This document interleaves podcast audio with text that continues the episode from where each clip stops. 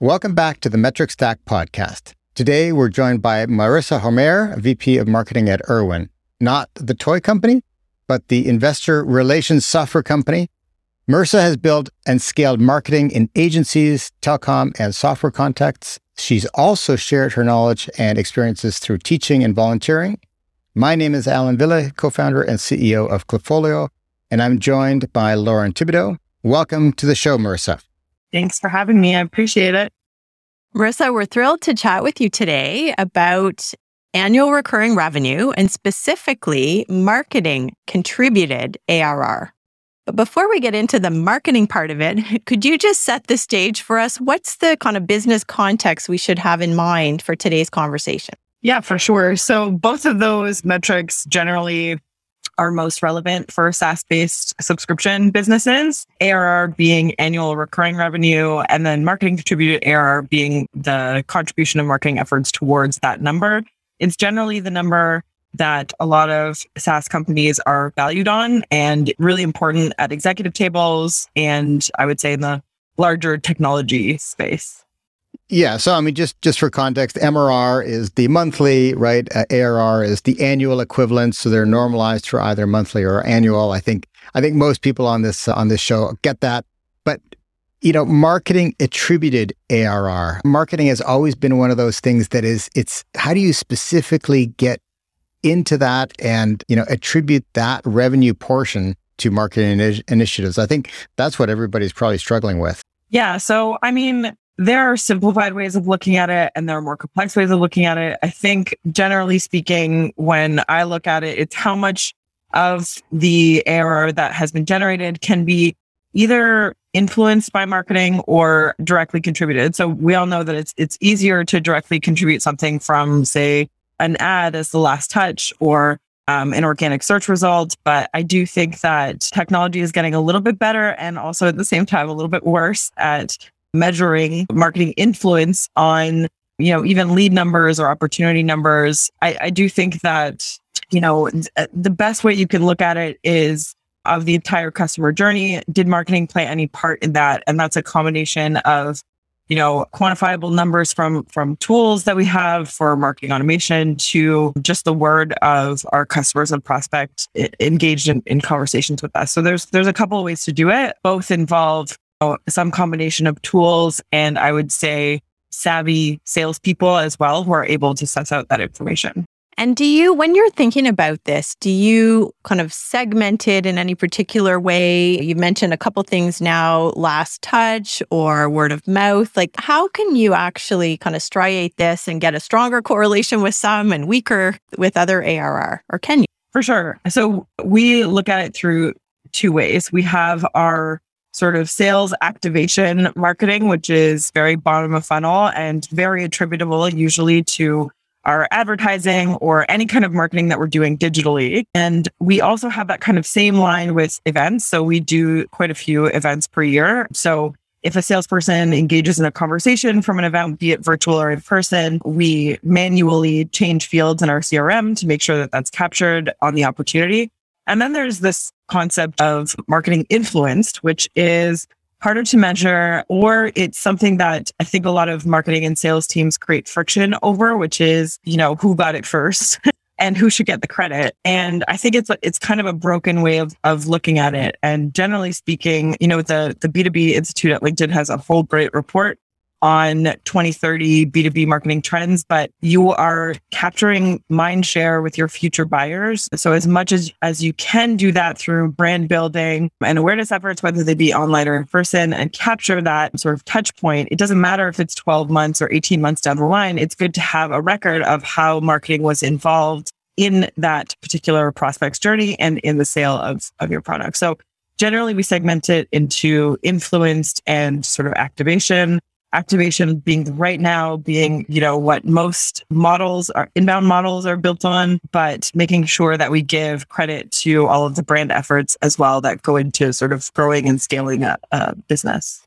Okay, so that so that makes sense. So we've got um, very sort of future looking influenced type of activities. This is your your uh, content display advertising, you know, anything that is brand building. And then there's the stuff that is very specific like as you said, like an event, that's a great example, right? So somebody comes to the event, you tag them with the reader and they're right in the CRM and then you can run a report and say, okay, well, what was the ARR that specifically came out of that event? So that one is crystal clear. And I think, I think to sort of simplify what you're saying is if you just at the top end segmented by influenced and what was the other one? It was activated, in, like sort of long term and short term, high intent, low intent. You know, I think that's sort of a good place to start. Absolutely, it's it's the only place to start, really. Yeah. Uh, especially if you want to look more than six months out, you need to have both of those components.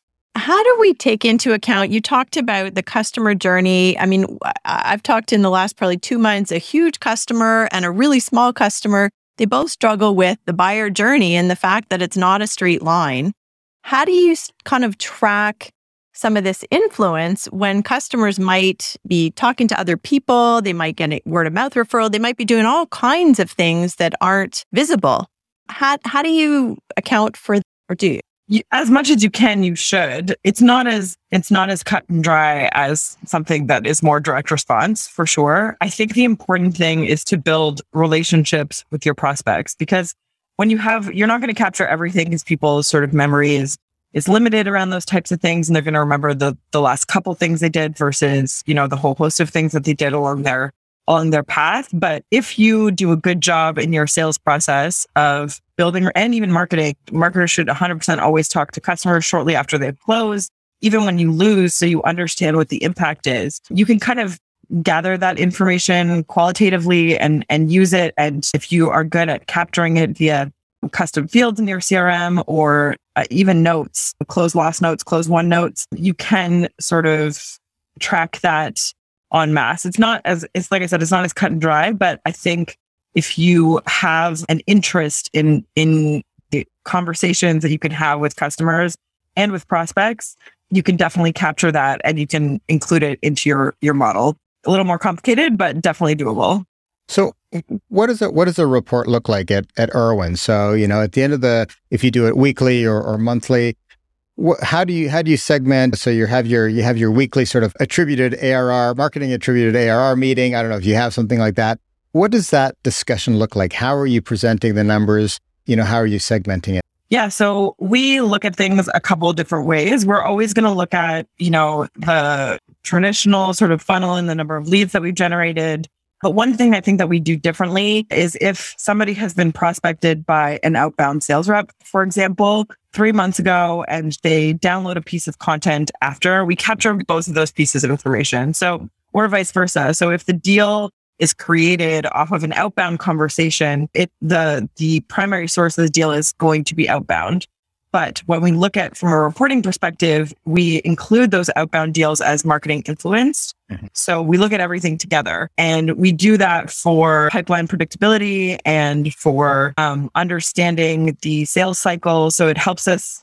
The more data we collect over time, the easier it is to see how long that buyer journey truly is. If somebody engaged with a piece of content, they obviously have very low intent compared to somebody who said, I want a demo of your of your product. And we want to we want to know both of those things. And i think like like i said earlier like the friction that's created by marketing and sales team or fighting who gets credit it doesn't matter at the end of the day. All that matters is that your both teams are are, are sort of collectively growing together in the best interest of the business so we we look at both things but we look at them in a, in a very blended way so that we have an idea of our pipeline i would say like if you're talking about weekly pipeline is probably the major piece of conversation if you're talking about sort of long term, that's where we separate them out and look at them a little bit more from a 10,000 foot view than so zoomed in. And and are you looking at these details on a prospect by prospect basis? So you could say, okay, we've got, you know, company AB, we've had three people that are part of that company. They receive these sales touches, they receive these marketing campaigns, be it display or, or paid. And maybe two of them are on a, a remarketing campaign does that sort of give you a full picture of how they're responding and how they're engaged? Um, sometimes, generally speaking, so we actually, and I, I'm a big advocate for lead grading as well as a concept because as opposed to the scoring, which is based on activity, which is kind of what um, you're alluding to. So one person does this and they might be super hot as a lead, but they're the wrong person. That gives you some kind of false indication about how that sort of prospect journey is going to go. So we split them out into our our perfect ICP. Perfect is probably not the best word, but our ICP and who are grade A. And then we have kind of the grade B who maybe are at the right company, but they have the wrong title. Yep. And or they don't necessarily fall into our ideal buyer. And so we use that information to, to look at things from an account level. So the, our sales team and our marketing team and, and retargeting really focus on that grade A side and we nurture grade Bs and then implement more sales tactics on those to try to get to the right contact. But we try to split it out based on actual and, and ability to buy as well, I'd say. That's good. Can you think whether it was at Irwin, Marissa, or even in some of your other previous work with other clients, et cetera, can you think of any aha moments that stand out for you or examples where collecting all this data, you've actually said, oh, look at this. This is something we, we've noticed that we wouldn't have learned otherwise. A great question. I feel like I've had many of those moments in my time. I think a really good example of that is still B2B, which is interesting, but is positioned as B2C, which is realtor.ca, which was a, a long term client and is still a long term client, I believe, while I was in agency. And we parsed through so much data. We did interviews with with realtors as well as with home buyers and the data actually pointed us to a gap in the in the user journey, which was that people don't necessarily know what realtor.ca is while they're renting. But if you've ever had to buy a house, you automatically know what it is because they are the the keepers of, of MLS. So there was like a huge opportunity in the the rental market to sort of build that awareness with people who might not actively be in market, but who would have the potential to buy later to sort of help increase their growth pattern. I'd say we noticed it as well when I was at, at Phone Canada, which is a, a telecom company, just in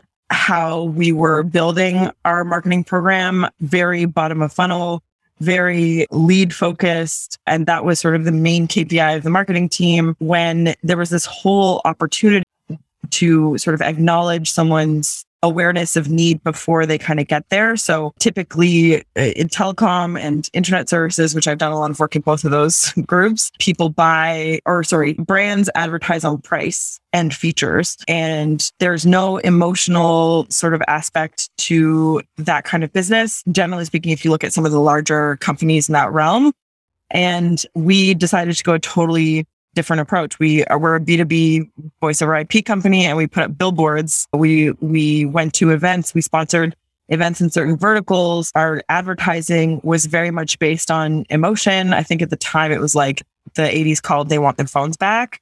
And we built a, a whole new pipeline around that kind of awareness building effort that we were able to see just from examining our pipeline, looking at how high costs we're getting and looking at the market and and talking to customers and prospects and seeing that there just was this huge opportunity to be different, you know, and to do it in a way that more traditionally lends itself to marketing and advertising versus this new demand generation and I would say like growth at all costs kind of model that we see in a lot of SaaS businesses now.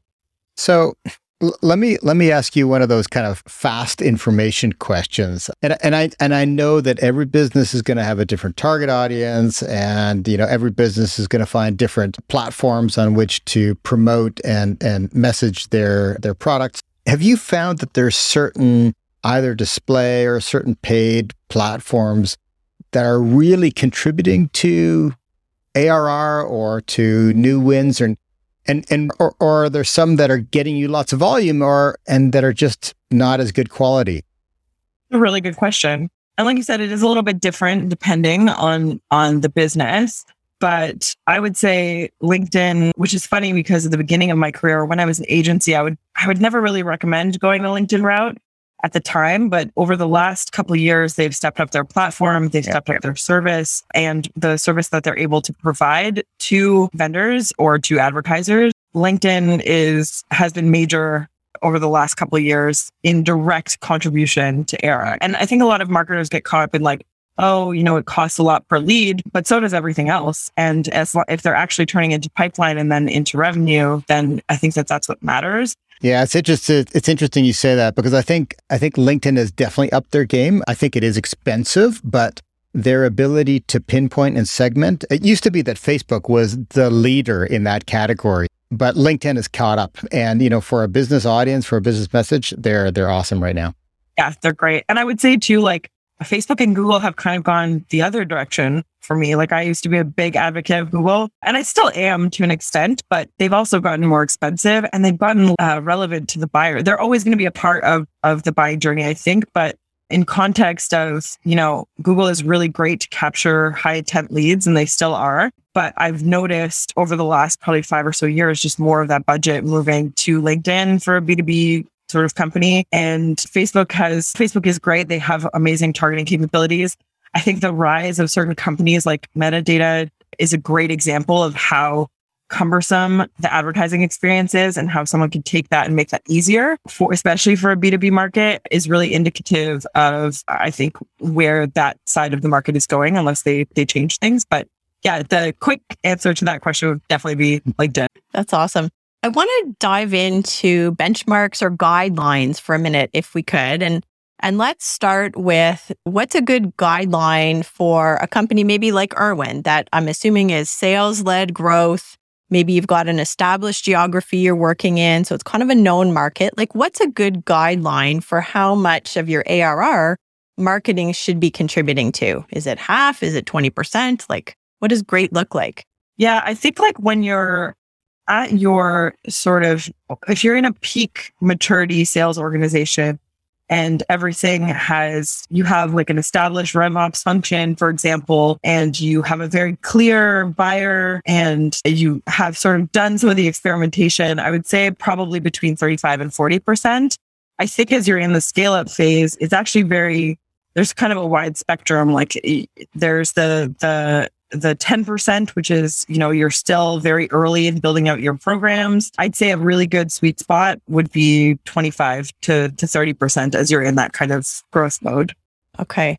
And I want to piggyback on that a little bit and just ask would that, how does that change if we look at, say, a product led growth company or one that's even going with community led growth that isn't sales led?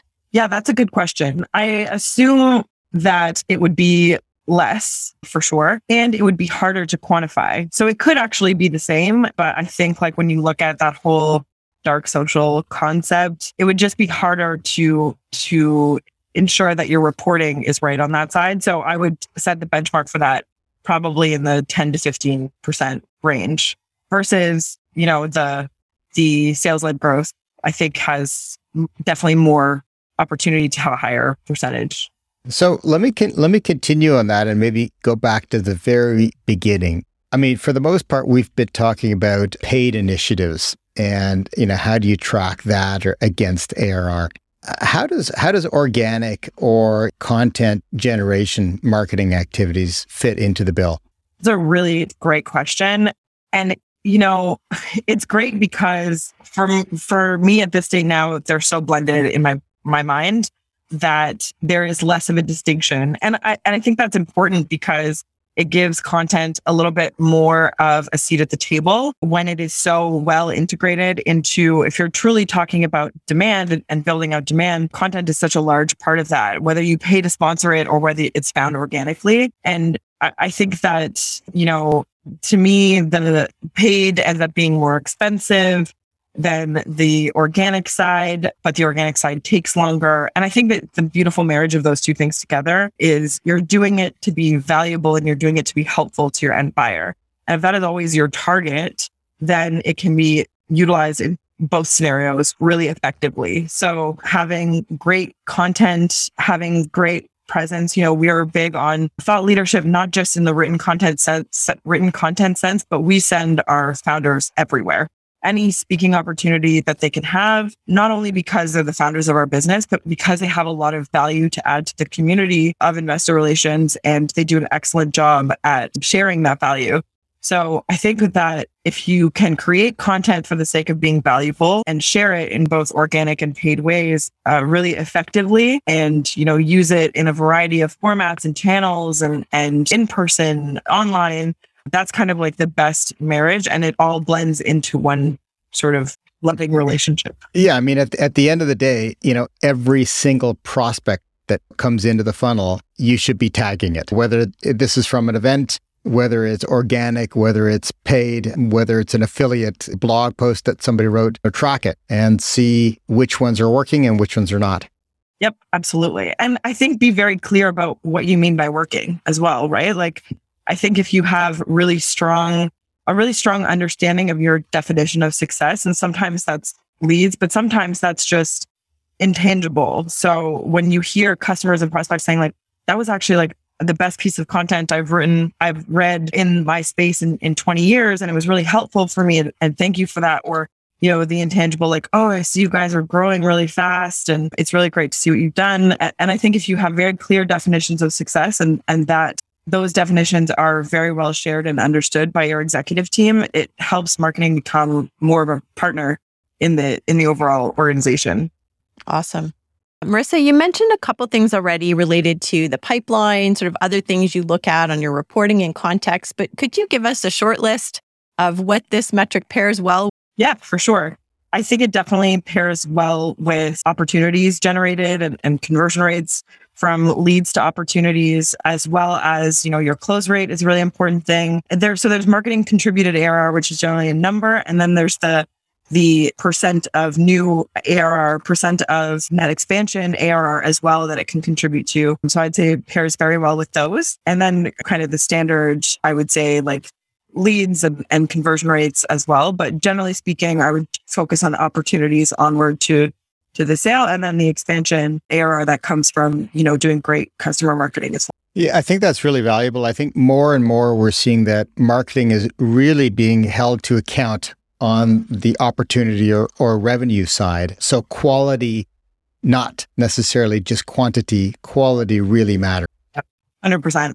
And I've seen both sides of it where it was, you know, people saying it's, it's just a numbers game. And if we get more, we'll get more. And it's never true, unfortunately. But I, I do think that finding the right people, engaging the right people and having enough conversations with those right people will get you to the the revenue numbers that you need to be at more so than how many leads can we generate when those leads are either not the right fit or not ready to buy that, that number just screams vanity to me any last words of advice for a marketer starting to pay more attention to attribution and the revenue journey I definitely think my best advice is to focus on it because, uh, like I said, it makes you a partner in the business more so than just a cost center. And it allows you to have meaningful conversations about, about growth of the business and, and engage in, you know, being a key and instrumental part of the scale that comes with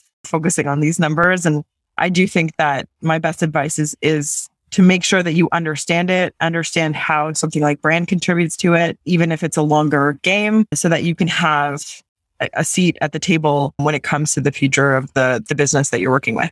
Marissa, thank you so much, everybody. Marissa Homer, VP of Marketing at Irwin, on the blend of both sales and marketing contributing to ARR and really looking at tagging every last little lead that comes in. Marissa, thank you so much.